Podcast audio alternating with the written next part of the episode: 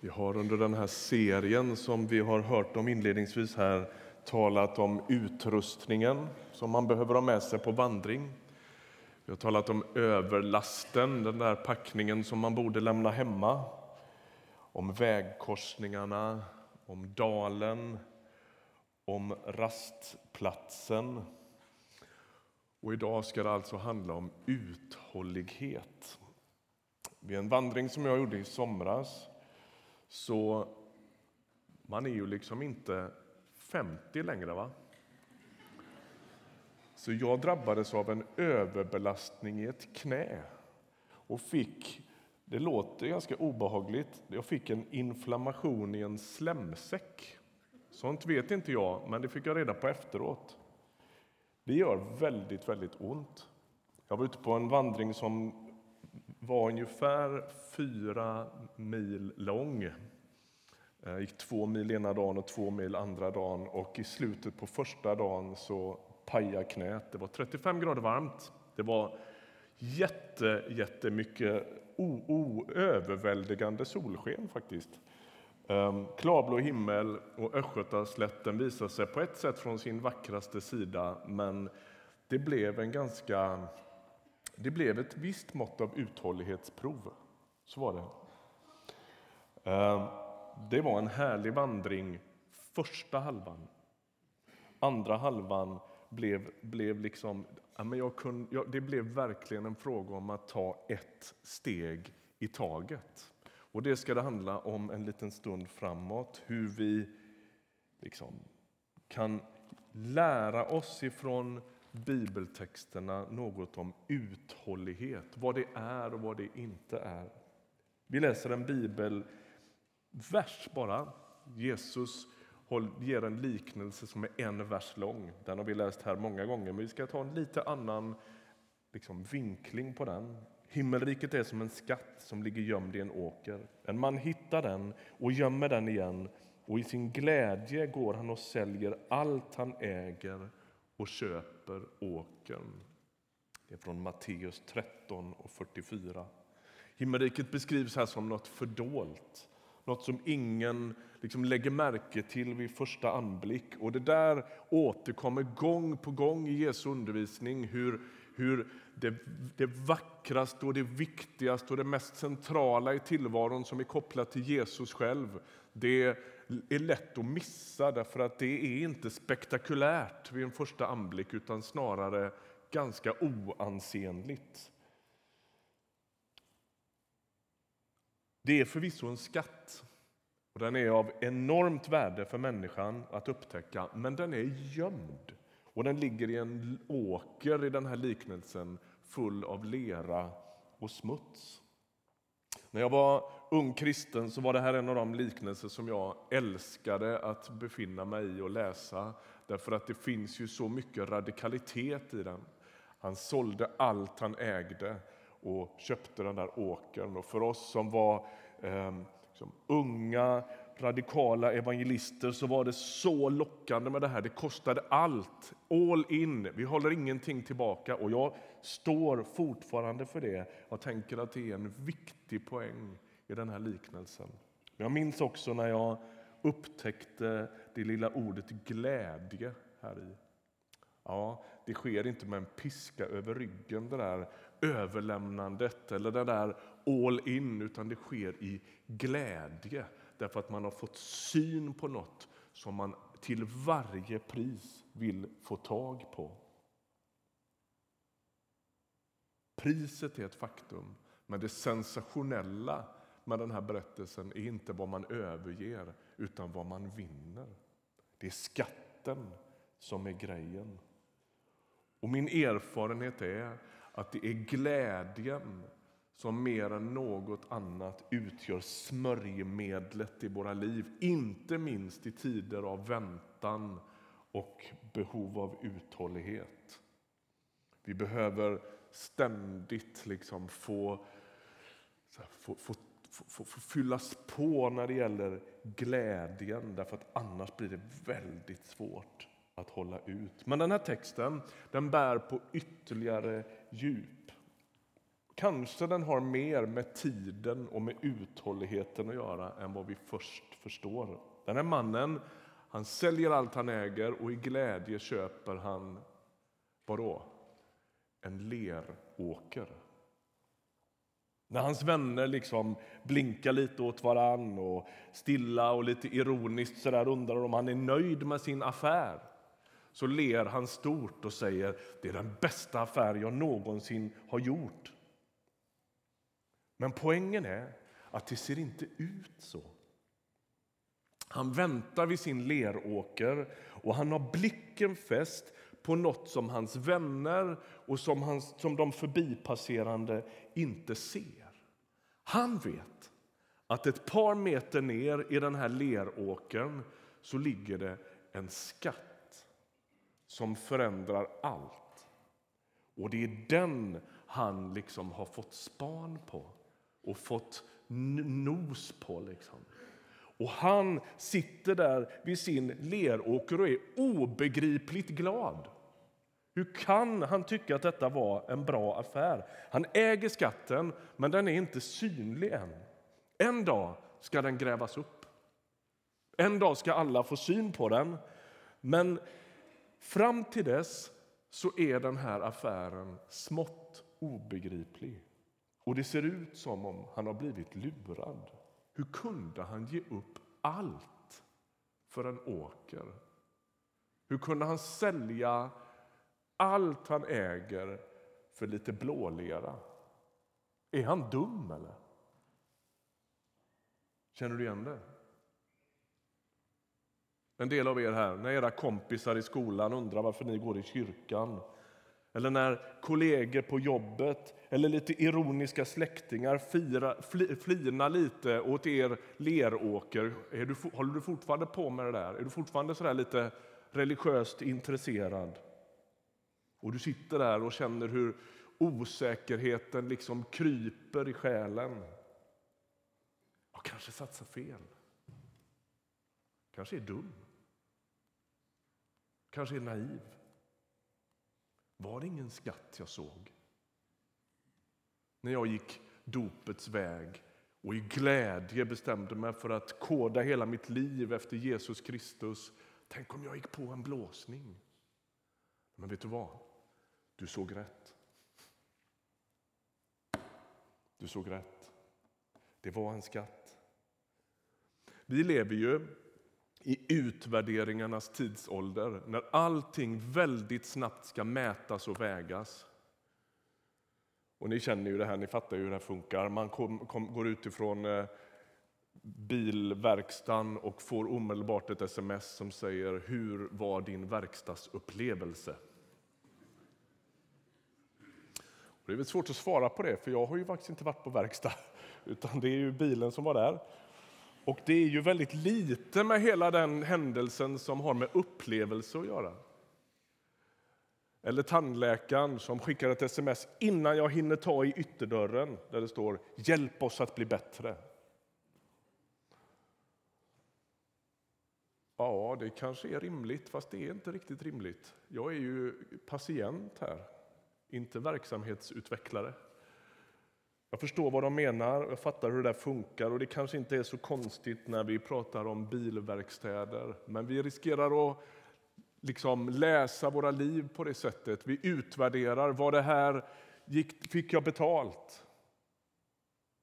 Unnade, liksom. Och vi talar om våra relationer på samma sätt. Vi investerar i våra relationer och det vittnar om att vi tänker oss att vi ska liksom få avkastning.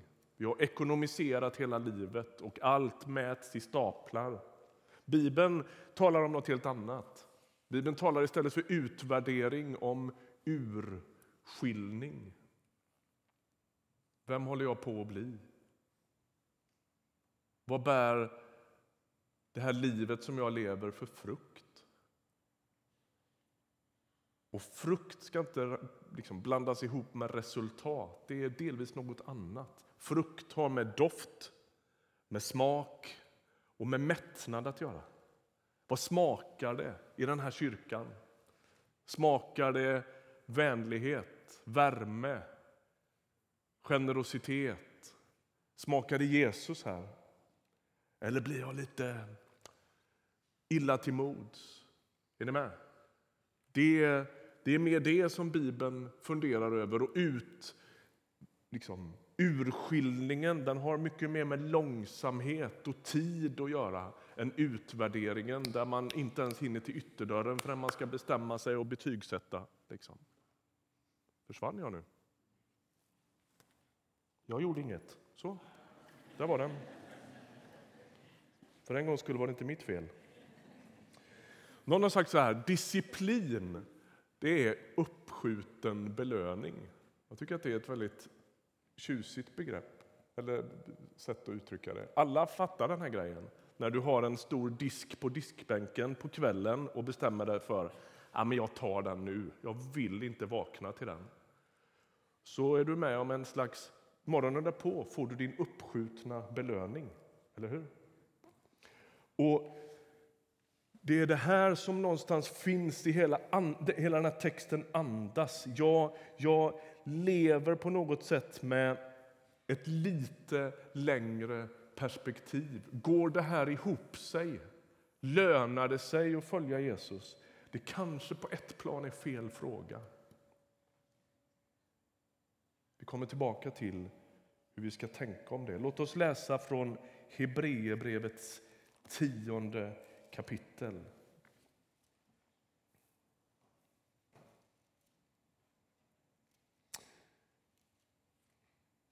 Hebreerbrevets författare, som vi inte vet vem det är, skriver i kapitel 10, vers 35 så här. Ge inte upp i frimodighet, den ska rikligen belönas.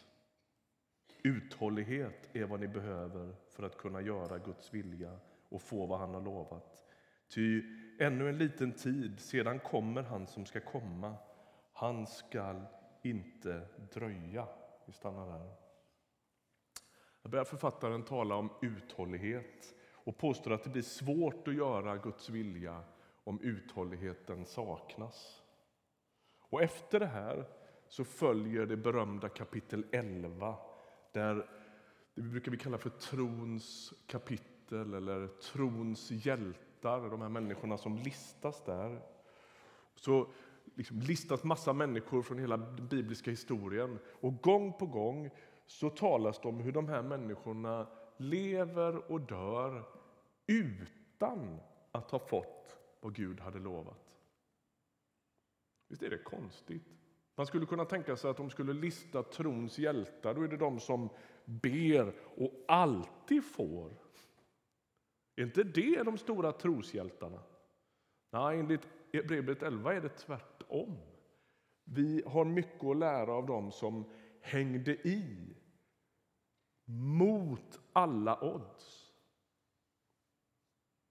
Som höll ut.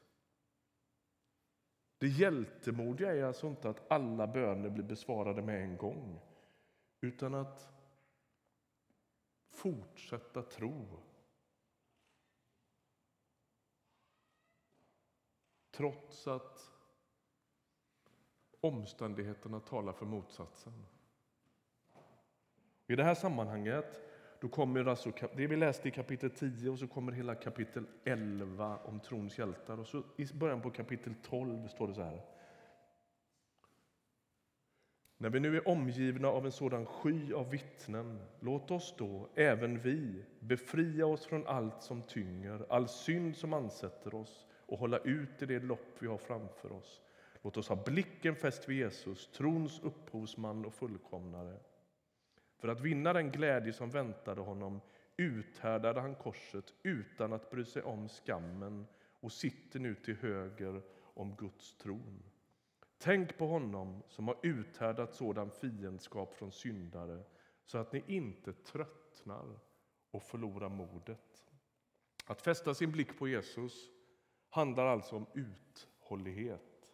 Hela den här stora berättelsen om kors och uppståndelse är liksom själva linsen som vi läser våra liv igenom. För att vinna den glädje som väntade uthärdade han korset.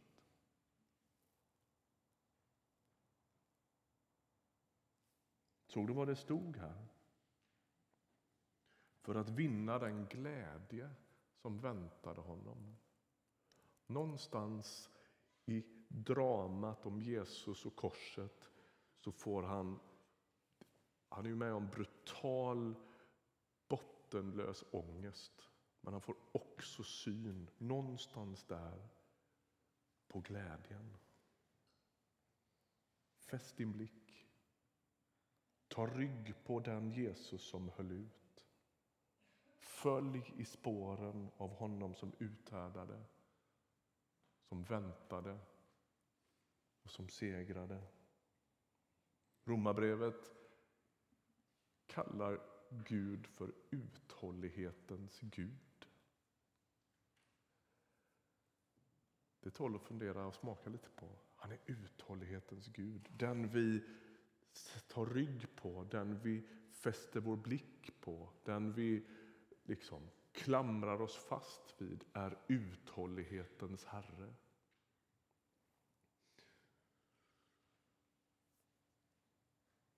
Jag vet inte om någon av er har, det har ni säkert, det är välkänt, någon av er har hört talas om the marshmallow test.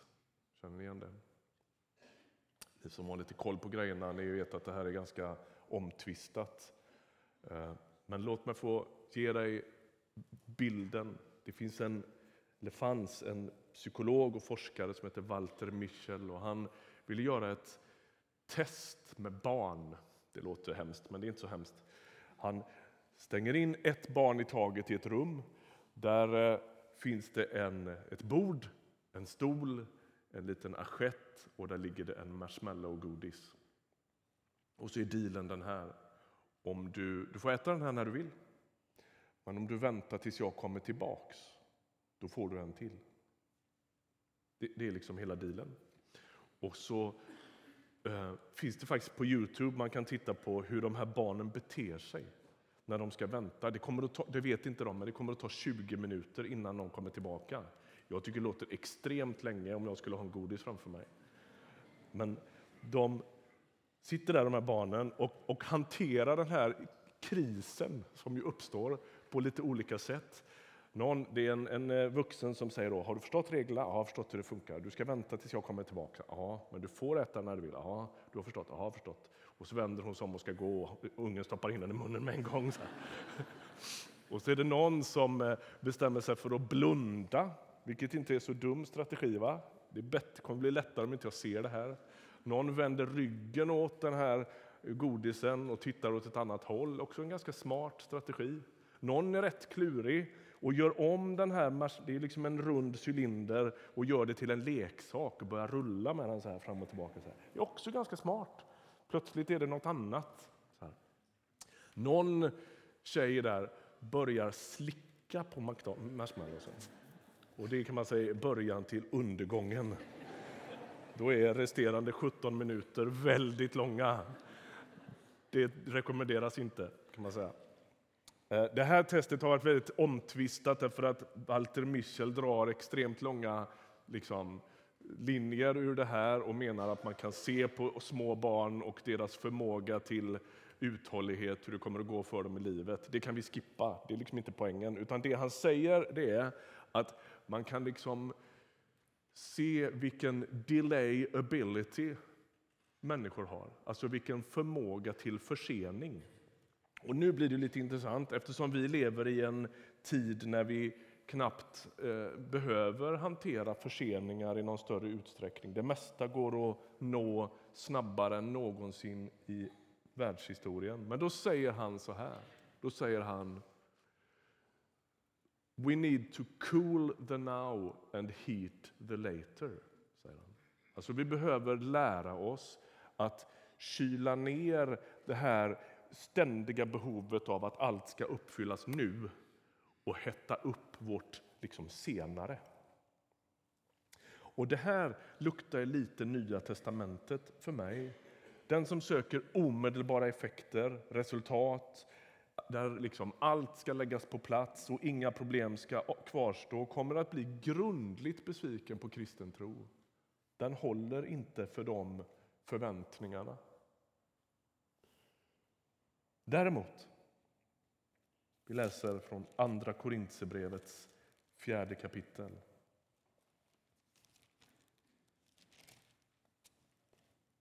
Det här är bra grejer. Paulus skriver så här. Därför ger jag inte upp. Även om min yttre människa bryts ner förnyas min inre människa dag för dag. Mina kortvariga lidanden väger ju oändligt lätt mot den överväldigande, eviga härlighet de bereder åt mig som inte riktar blicken mot det synliga utan mot det osynliga. Det synliga är förgängligt, men det osynliga är evigt. Och Paulus, som i det här brevet beskriver ganska mycket av smärta i sitt liv, ganska mycket av förluster och, och eh, svaghet och sprickor. Han kan samtidigt säga att allt det där det, han använder liksom en gammal våg som exempel eller bild och så säger han de här lidandena de ska vi tala sant om. Livet far fram med oss människor. Och Det där ska vi inte bagatellisera. Jag hör inte att han gör det. Det här är inte heller en text om något slags positivt tänkande där vi screenar bort allt som skaver. Utan vi talar sant om det. Men de är kortvariga. Och så säger han så här. Om vi lägger all mänsklig smärta det har ju sällan varit så brutalt och aktuellt som den här veckan. Vi lägger all världens mänskliga bedrövelse i en vågskål och så lägger vi Guds tröst, Guds barmhärtighet, Guds godhet, hoppet om att han ska bota och hela hela tillvaron i den andra vågskålen. Så säger han, då väger detta bly tungt. Det är tyngre och det varar längre. Och så försöker han hjälpa kämpande kristna att inte tappa modet. Det finns en fantastisk bok som heter Längtans flöde. Den är skriven av en kvinna som heter Alva Dahl. Hon skriver så här, om ännu det här är, det här är väldigt fint. Damm och partiklar av ondska och nöd suger sig in och täpper till oss. Vi måste be för att få fria luftvägar. Att be är med andra ord mer som att nysa. Visst är det fint? Det täpper till. Allt det där smärtan, ondskan, sorgen, synden, bråten täpper till våra luftvägar och vi ber för att fria det, liksom. för att orka andas. Du som kämpar med ditt liv. Det är inget fel på dig. Du som tycker att det är tveksamt om det är värt det. Jag fattar det.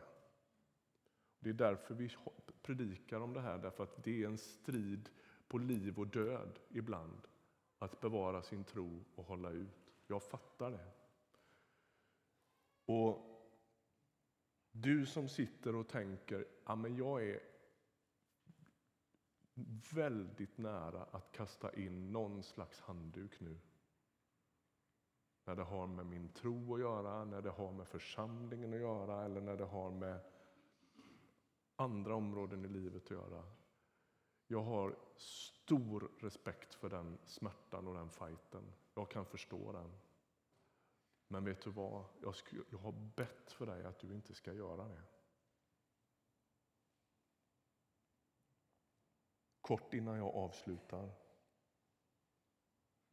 Vi läste i Hebreerbrevet 10. Ännu en liten tid, sen kommer han som ska komma och han ska inte dröja. Hur kan det stå så? Jesus ska inte dröja. Hans dröjsmål får ju SJ att uppfattas som extremt punktliga. Varför står det att han kommer snart? Jo, han kommer snart som i nästa stora sak som händer.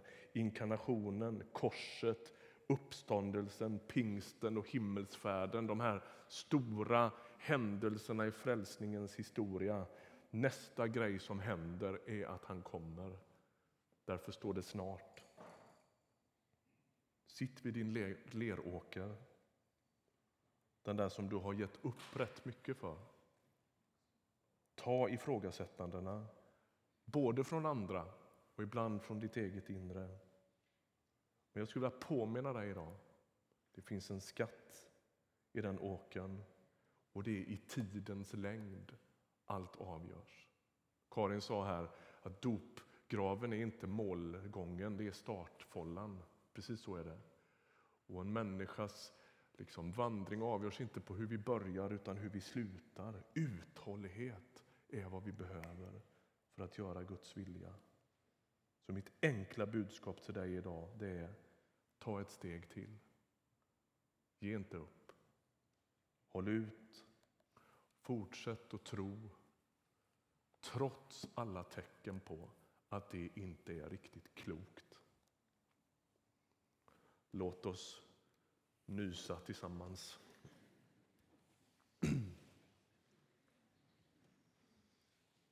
Herre, tack för mina vänner som sitter i den här kyrkan eller som lyssnar på detta i efterhand. Du känner varje kämpande människa vid namn. Du vet om den som liksom sitter och tittar på sin handduk och tänker att man ska kasta in den. Kom med din kraft. Kom och hjälp oss med blicken. Kom och hjälp oss med uthålligheten. Du är uthållighetens Gud, tröstens Gud, barmhärtighetens fader. Vi vill fästa vår blick vid dig. Och vi vill ta ett steg till i tro på dig. I Jesu namn. Amen.